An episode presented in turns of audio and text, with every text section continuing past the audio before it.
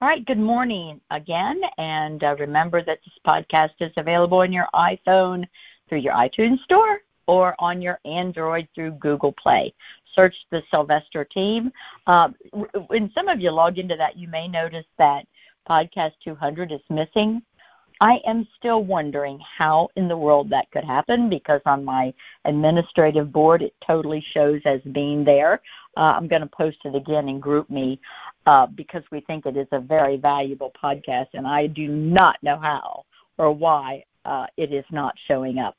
Um, Dick, you wanted to give a little bit of recap of last night, and also we're going to talk about what what do you say to that person when they either text you back or get you on the phone and say, well, is this required? That's a really good question. And I know if you spend much time on the phone, that is something that you are going to run up against. Uh, had an agent run into that, and rather than just uh, fake it till you make it or get that deer in the headlights look or just uh, hang up, not knowing what to say, uh, they called me. and I and my response to it was is um, is this is this required? And my answer was, well, it depends. If you don't come home because of a car wreck or a heart attack, neither does your paycheck. Could your wife make the house payment without your income? Well, no. Well, how do you feel about that? Well, not good. Well, your wife might say it is required because she wants to make sure she's going to get to stay in the house. The bank is not requiring it, but where does where do things stand with your family? So flipping it back to them to try to determine where the pain is, it depends. You know, basically, is it important to you to make sure your family stays in the house and you just ask a couple of three probing questions to expose that pain and then you just ask them well how important is it for you to keep your family in the house well how much is it well, it depends on how long you want to keep your family in the home. Do you want to keep them in it a year, three years, five years, 20 years, or forever?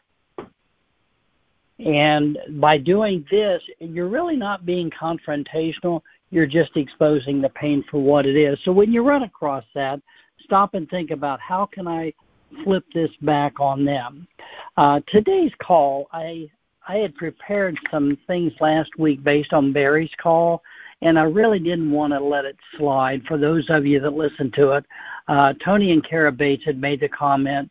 Their two biggest takeaways from a week ago Monday's call was first thing was you beat 50% of the people by just showing up.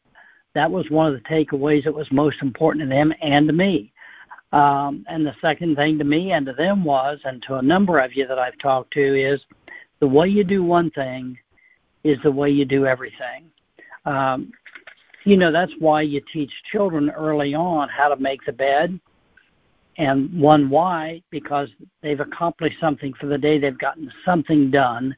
And secondly, the way they make the bed, that's going to dictate how they do other things in life. So it's our job, both as parents and also as a manager on a call like this, is to help people do it the right way.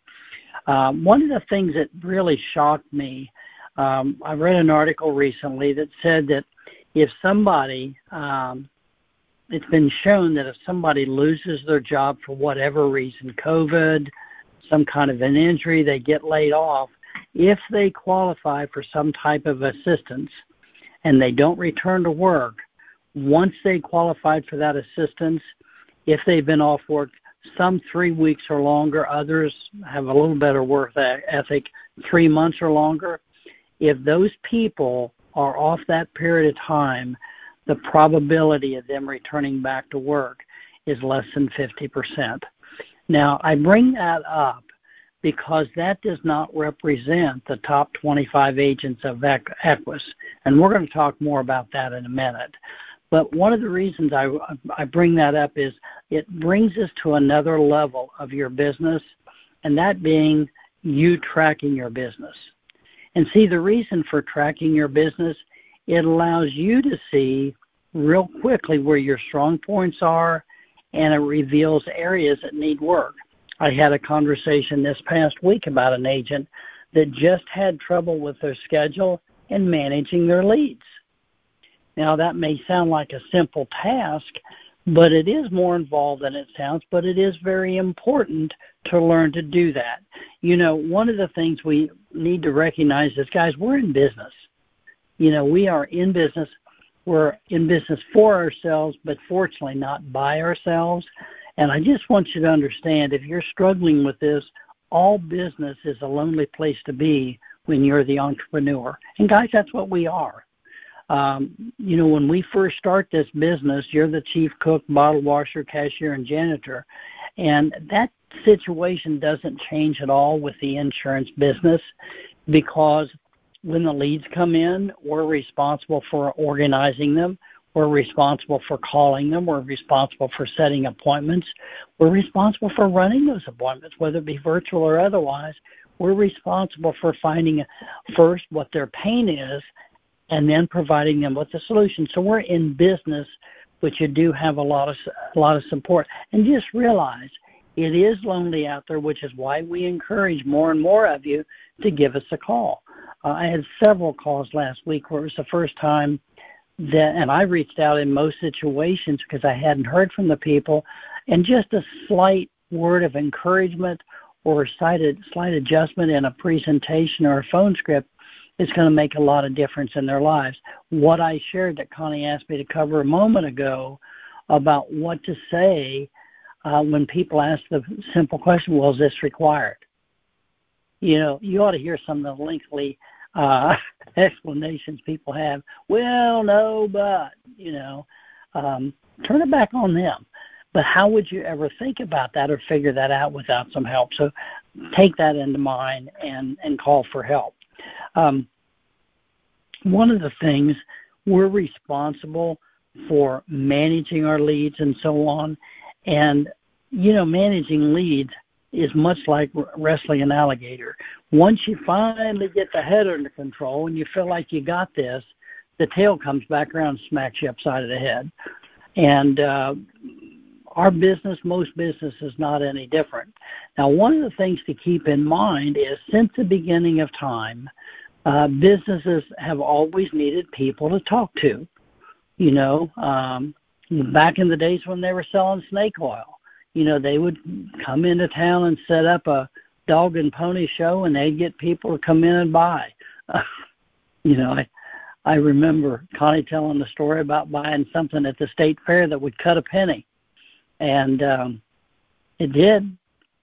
And I know it cut it once. I don't know how many times, but her dad made light of it, and uh, I know it hurt hurt feelings because you think you're doing the right thing, but the point of that is whether the the knife or the scissors or whatever work long term is you tell your story enough times, five times a day, you can't help but be successful because somebody's going to buy something. Well, it boils down to a couple of things. One is activity. You know, the first thing that we have to do is we have to do activity. in terms of producing or procuring prospects, uh, that's paramount. That's what we call lead generation. And Equus has several options to help with this. Um, we have a number of lead sources that we use, different types of leads, uh, to the tune of generating five, 6,000 leads a week for the Equus Nation.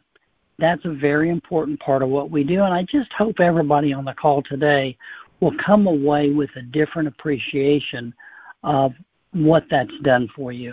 If we ever hire an agent, like um, from some of the other agencies, especially some of the final expense companies that really don't have much of a lead generation, they have enough for about five agents, but they keep recycling the leads over and over and over.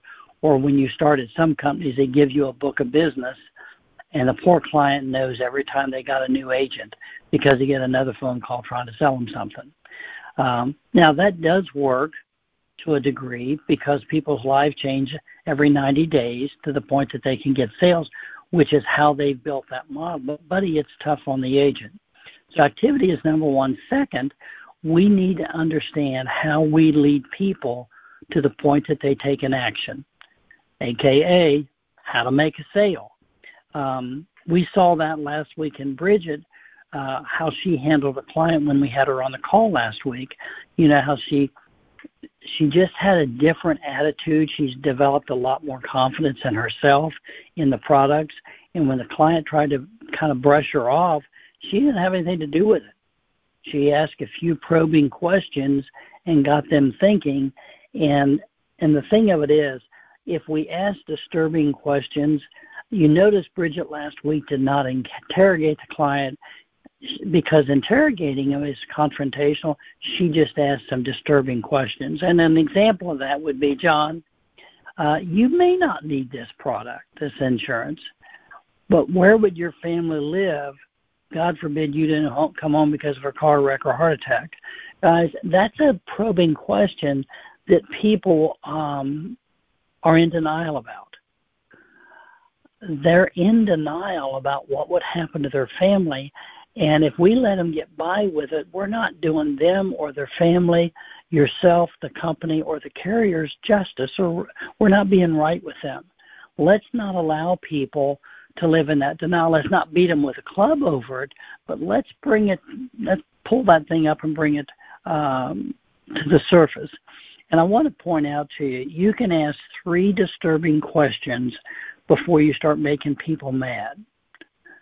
Um, for example, on that, well, where would your family live?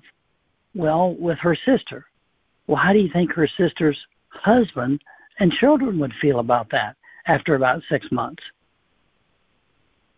Well, would the kids have to change schools? Yes. How do you feel about making your children lose all their old friends and have to gain new ones? Well, not good. See, there's three probing questions we've asked there. Well, if we could allow your family to stay in this house, now we're giving them a solution.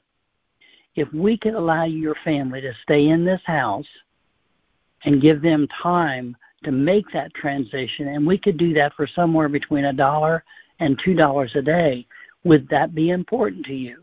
Now, see what I just did is we asked three probing questions. We gave a solution. Now you've got permission, um, implied at any rate, to ask three more probing questions because you've given them one solution. But if you ask them five or six probing questions without a solution, they start getting ir- irritated. They feel like they have been um, um, interrogated. Okay, um, that transition purpose. You know, sometimes you can ask three probing questions, and then you point and say, "Let me explain to you why I ask these questions." Because you're looking for some coverage, but you want to know in your mind you're getting the best coverage for the price and the one that's going to operate and do what you need done. You know, you're kind of transitioning why you're asking the questions, that allows you to ask questions. Because if you remember when Bridget made that comment, some of the questions she was asking the lady that already bought, she got irritated real quick. Bridget did a transition into why she was asking the questions, and it changed everything. See, one of my sales last week was approved uh, the next day, and I text the text the agent to give him the good news and reminded him that he had the $250,000 with money back. It was in force. God forbid something happened, his family was covered. Now, unlike Bridget's client, who had already bought from another agent, um, mine had not bought, but mine uh, got back with me the very next day and thanked me uh, for asking those questions. You know, I'd ask a couple disturbing questions and uh, in his case, I'd ask him, I always use the word John because I don't identify who I'm talking about, but I just asked him, I said, John, God forbid you don't come home because of a car wreck or heart attack. Who's responsible for the well being of your children and raising them? You know, if you and your wife go out on a, a date night and a text, teenager texting runs into the two of you and you don't come home, do you think it's fair to ask someone else to raise your children with no financial support. And the look on his face was priceless. He was so thankful later. Now, had he thought about those things, they were so far down on his radar screen. Why? Because he was in denial. Who gets up that morning thinking, I may not come home tonight? None of us do. Could happen, none of us think about it. But we need to be prepared for that. You know, the the probability or possibility of a, a premature death just doesn't hit most people's uh, radar screen at all. Um, he thanked me for the peace of mind that he now had and the fact that his family is in a good financial situation if something happens. See, I want to encourage everybody not to focus on how hard this business or any business is, but rather focus on the reward for your hard work. You know, take the time to study the top 25 agents at Equus Financial. Now, let me tell you a little bit about about them. Uh, they've all developed their skills uh, in life to win. The way they do one thing is the way they do everything. Um, they, for all intent and purposes, were pretty much average and ordinary people who trained themselves to do extraordinary uh, things. You know, and you might be tempted to think, well, I can't, I could never compete at that level with the top 25. Frankly, I could never competed with the uh, folks at the Olympics. You know, I probably couldn't have even made the junior team in my high school at some of those things. But it doesn't take away my respect for what they did, and I've applied some of the principles that they followed in their life for the career that I was interested in doing then. And, you know, just take a look at some of the agents who wrote $5,000 or more per week last week. I think everybody on the call here can compete with them. But I want to give you a little summation of a few of the people that I know in the top 25. Um, Brandon Hall, um, $30,000 a week. Um, he sold office equipment. Now, what made Brandon Hall different when he got here? Well, when he was selling office equipment, he showed up every day. Uh, he became a student of that business. He became good at connecting with people. Um, he learned a little bit about each of the products they were selling, and he, he did earn a six figure income. But he took that same lifestyle in terms of work ethic, applied it here, each year got better to the point that he went from a six figure income selling office equipment to a seven figure income selling insurance. Claudia Matthew, or Matthew, uh, she owned a janitorial cleaning service. They cleaned doctors' offices at night. That was what she was doing. Um, she was number nine last week or that week, did seventeen thousand dollars in premium. Deanna Cooper, she was a parole officer, had been a parole officer for 18 years, was making 50,000 a year as a parole officer. In 18 years, she hadn't made enough money to pay off her student loans. Did $16,000 that week, and is on track this year to earn between six and eight hundred thousand dollars. Uh, Connor Jones, a high school student, was 14 that week, fifteen thousand dollars in premium. Matt Gibbons, he knocked on doors and collected past due bills. Thirteen thousand for the week. Christian Pounder was a construction worker. Eleven thousand for the week. He was number twenty-three, and number twenty-five for last week was Andrew Pappas, a garbage truck driver. Twenty-five in the company, eleven thousand a week. Andrew Pappas is the one I think, if anybody could relate to, all Andrew wanted to do was making an extra thousand dollars a month so he could buy a second car for his wife. He was making forty-one thousand dollars a year in Detroit as a garbage truck driver, and that wasn't enough money to send his child to kindergarten, private school, and also buy a second car. So, you know, tell me what makes you think you couldn't compete with any of these people? Um, a garbage truck driver, a construction worker, a collector, a high school student, Come on. I mean, you know, this is this is something if we stop and think about and we analyze, we all all can do. I did look at it. There were 88 people over five thousand dollars for the week, and um, 88 over 5,000 who were not in the top 25, and there were 96 people over 3,000 a week. And the reason I bring that up, you know, three thousand a week after lead cost, guys, that's still a seventy to a seventy-five thousand dollar year income. Just doing three thousand dollars a week in premium.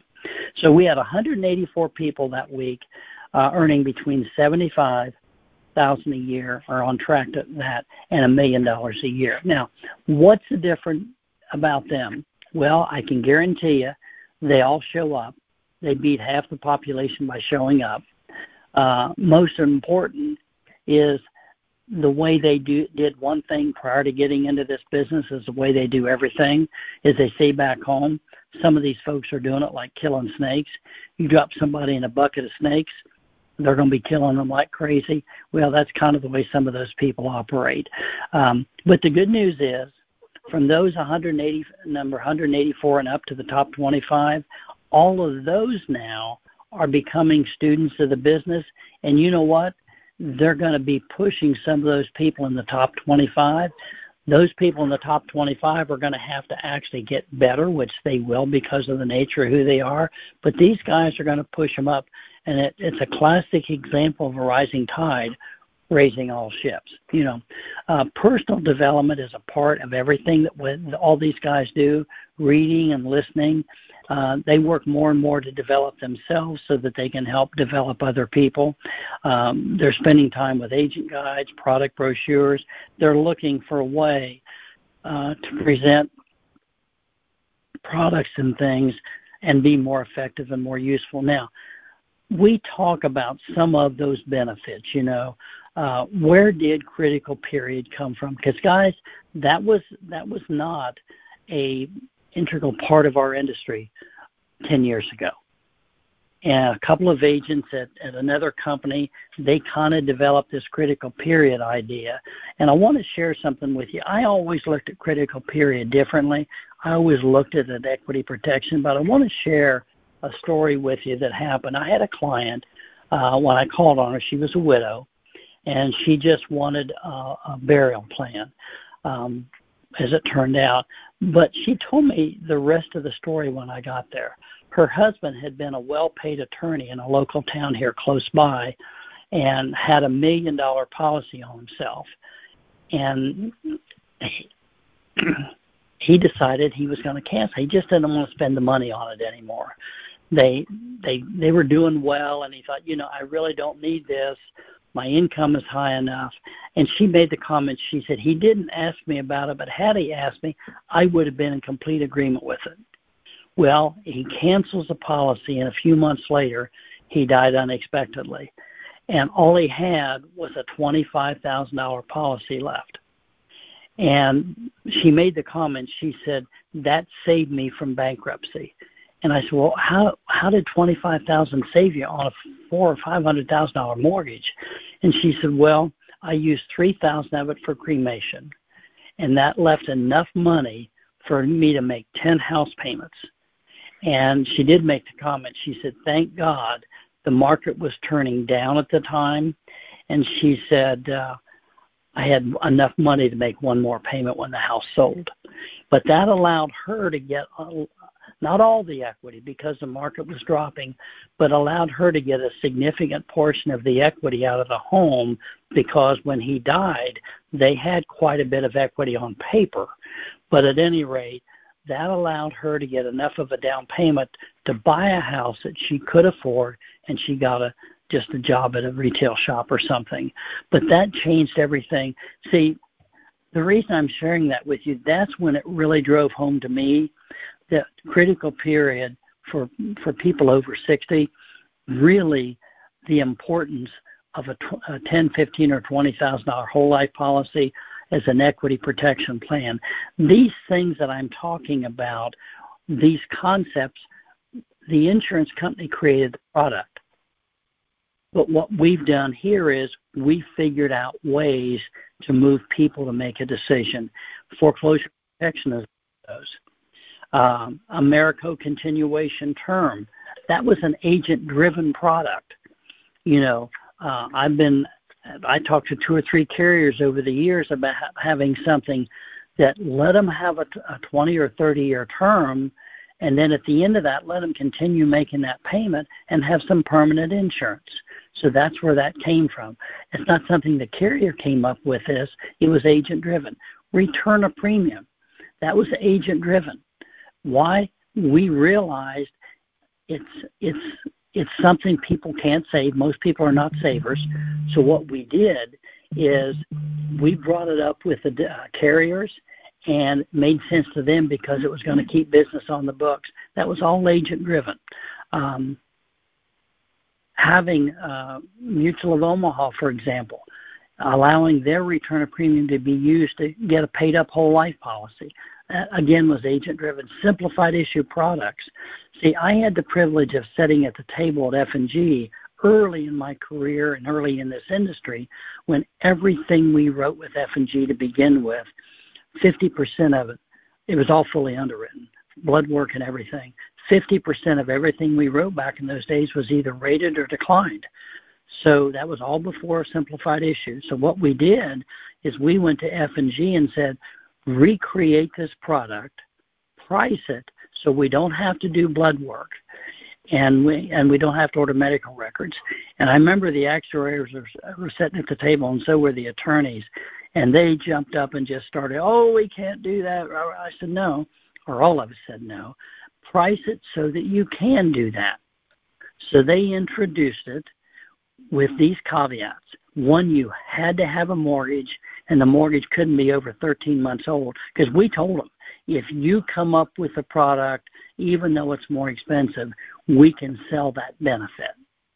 AKA, guys, simplified issue was issued and started being sold in Virginia April 28 to 1998. You know, what happened that day is a new industry was born mortgage protection as a niche product. And from that point forward, that industry went from 20 applications a week to over 200 million right now. We feel like we're just getting started. And we feel like we're getting started because how? Why? What, what's playing into this now? Well, we're going to get better products. They're going to develop and make them even better. Living benefits is an example of that. We didn't have those a few years ago, but we're finding better ways to prospect for leads. Uh, we're getting better at selling. We're getting better at uncovering the needs of the clients so that we can add more products. We can upsell. You know, now once we've earned the right to sell somebody one thing, we can pursue other things. For example, we can maybe offer them a final expense plan. We can offer them permanent insurance. A lot of our clients need income replacement. You know, if we sell them mortgage protection, they really need three to five years of income replacement on a 20 or 30 year less expensive term. So there's there's better ways we're going to find of upselling our clients. Whatever we're doing today, just upselling our clients should double your income next year. No, shouldn't. Shouldn't. Could possibly double your income next year just going back working the clients you're working with. So think in terms of how can I make myself better? How can I improve so I can better serve my clients? Dick, that was terrific. I want to, you to add something uh, to this recording because I know we had ran into it this week um, and so you spoke about the value of simplified issue, the value of it, all right? And that's what we need to convey to our client. Why do you, as an agent, always c- cut off um, the amount that a person can get at 250,000, even though there are carriers, uh, i.e., Americo, who will go to 400,000. But guess what you have to do? You have to go to the person's home or mail them a saliva swab kit. Oh, that just sounds gross to me. I'm not interested. And so, um, and you have to be certified to do it. So if you write 400,000 Americo, oh my goodness, you're you're in for a, a, a rude awakening. So take this to heart as to why Dick always um, only allows a person to get have the privilege of getting 250,000. That's a very good question, and you're right. It is something we need to deal with. The reason being is we know that simplified issue products are a little more expensive. So if we cut it off at 250,000 as if it's special that you can only get this amount. Now, if they need more, for example, if I have a dentist who's a type 2 diabetic and I know he's going to be rated if we stick him with a needle, I'm going to do 250 with one company because I don't have any extra requirements with it. And then when that policy is issued, I'll issue a second policy with a different carrier for up to say 250,000. You can do that three or four times to get somebody a million dollars if you want of simplified issue coverage. And there, there's two reasons for doing that. One, the underwriting is relaxed because we're doing 250,000, and two, you know, three, four, five, ten years down the road, as they have need for less coverage, if that should happen, they can drop one of those off and not jeopardize the whole thing. And that will happen. You know, uh, we have different needs for the amount of insurance now that our six children are grown. So if we had had things and been a little younger, there's a high probability we may have dropped some of that off. Uh, even more so with our clients. So always be be aware and think along those lines, but keep the limit at the 250 and make it like it's it's special and you've got a special opportunity and a privilege to qualify for this.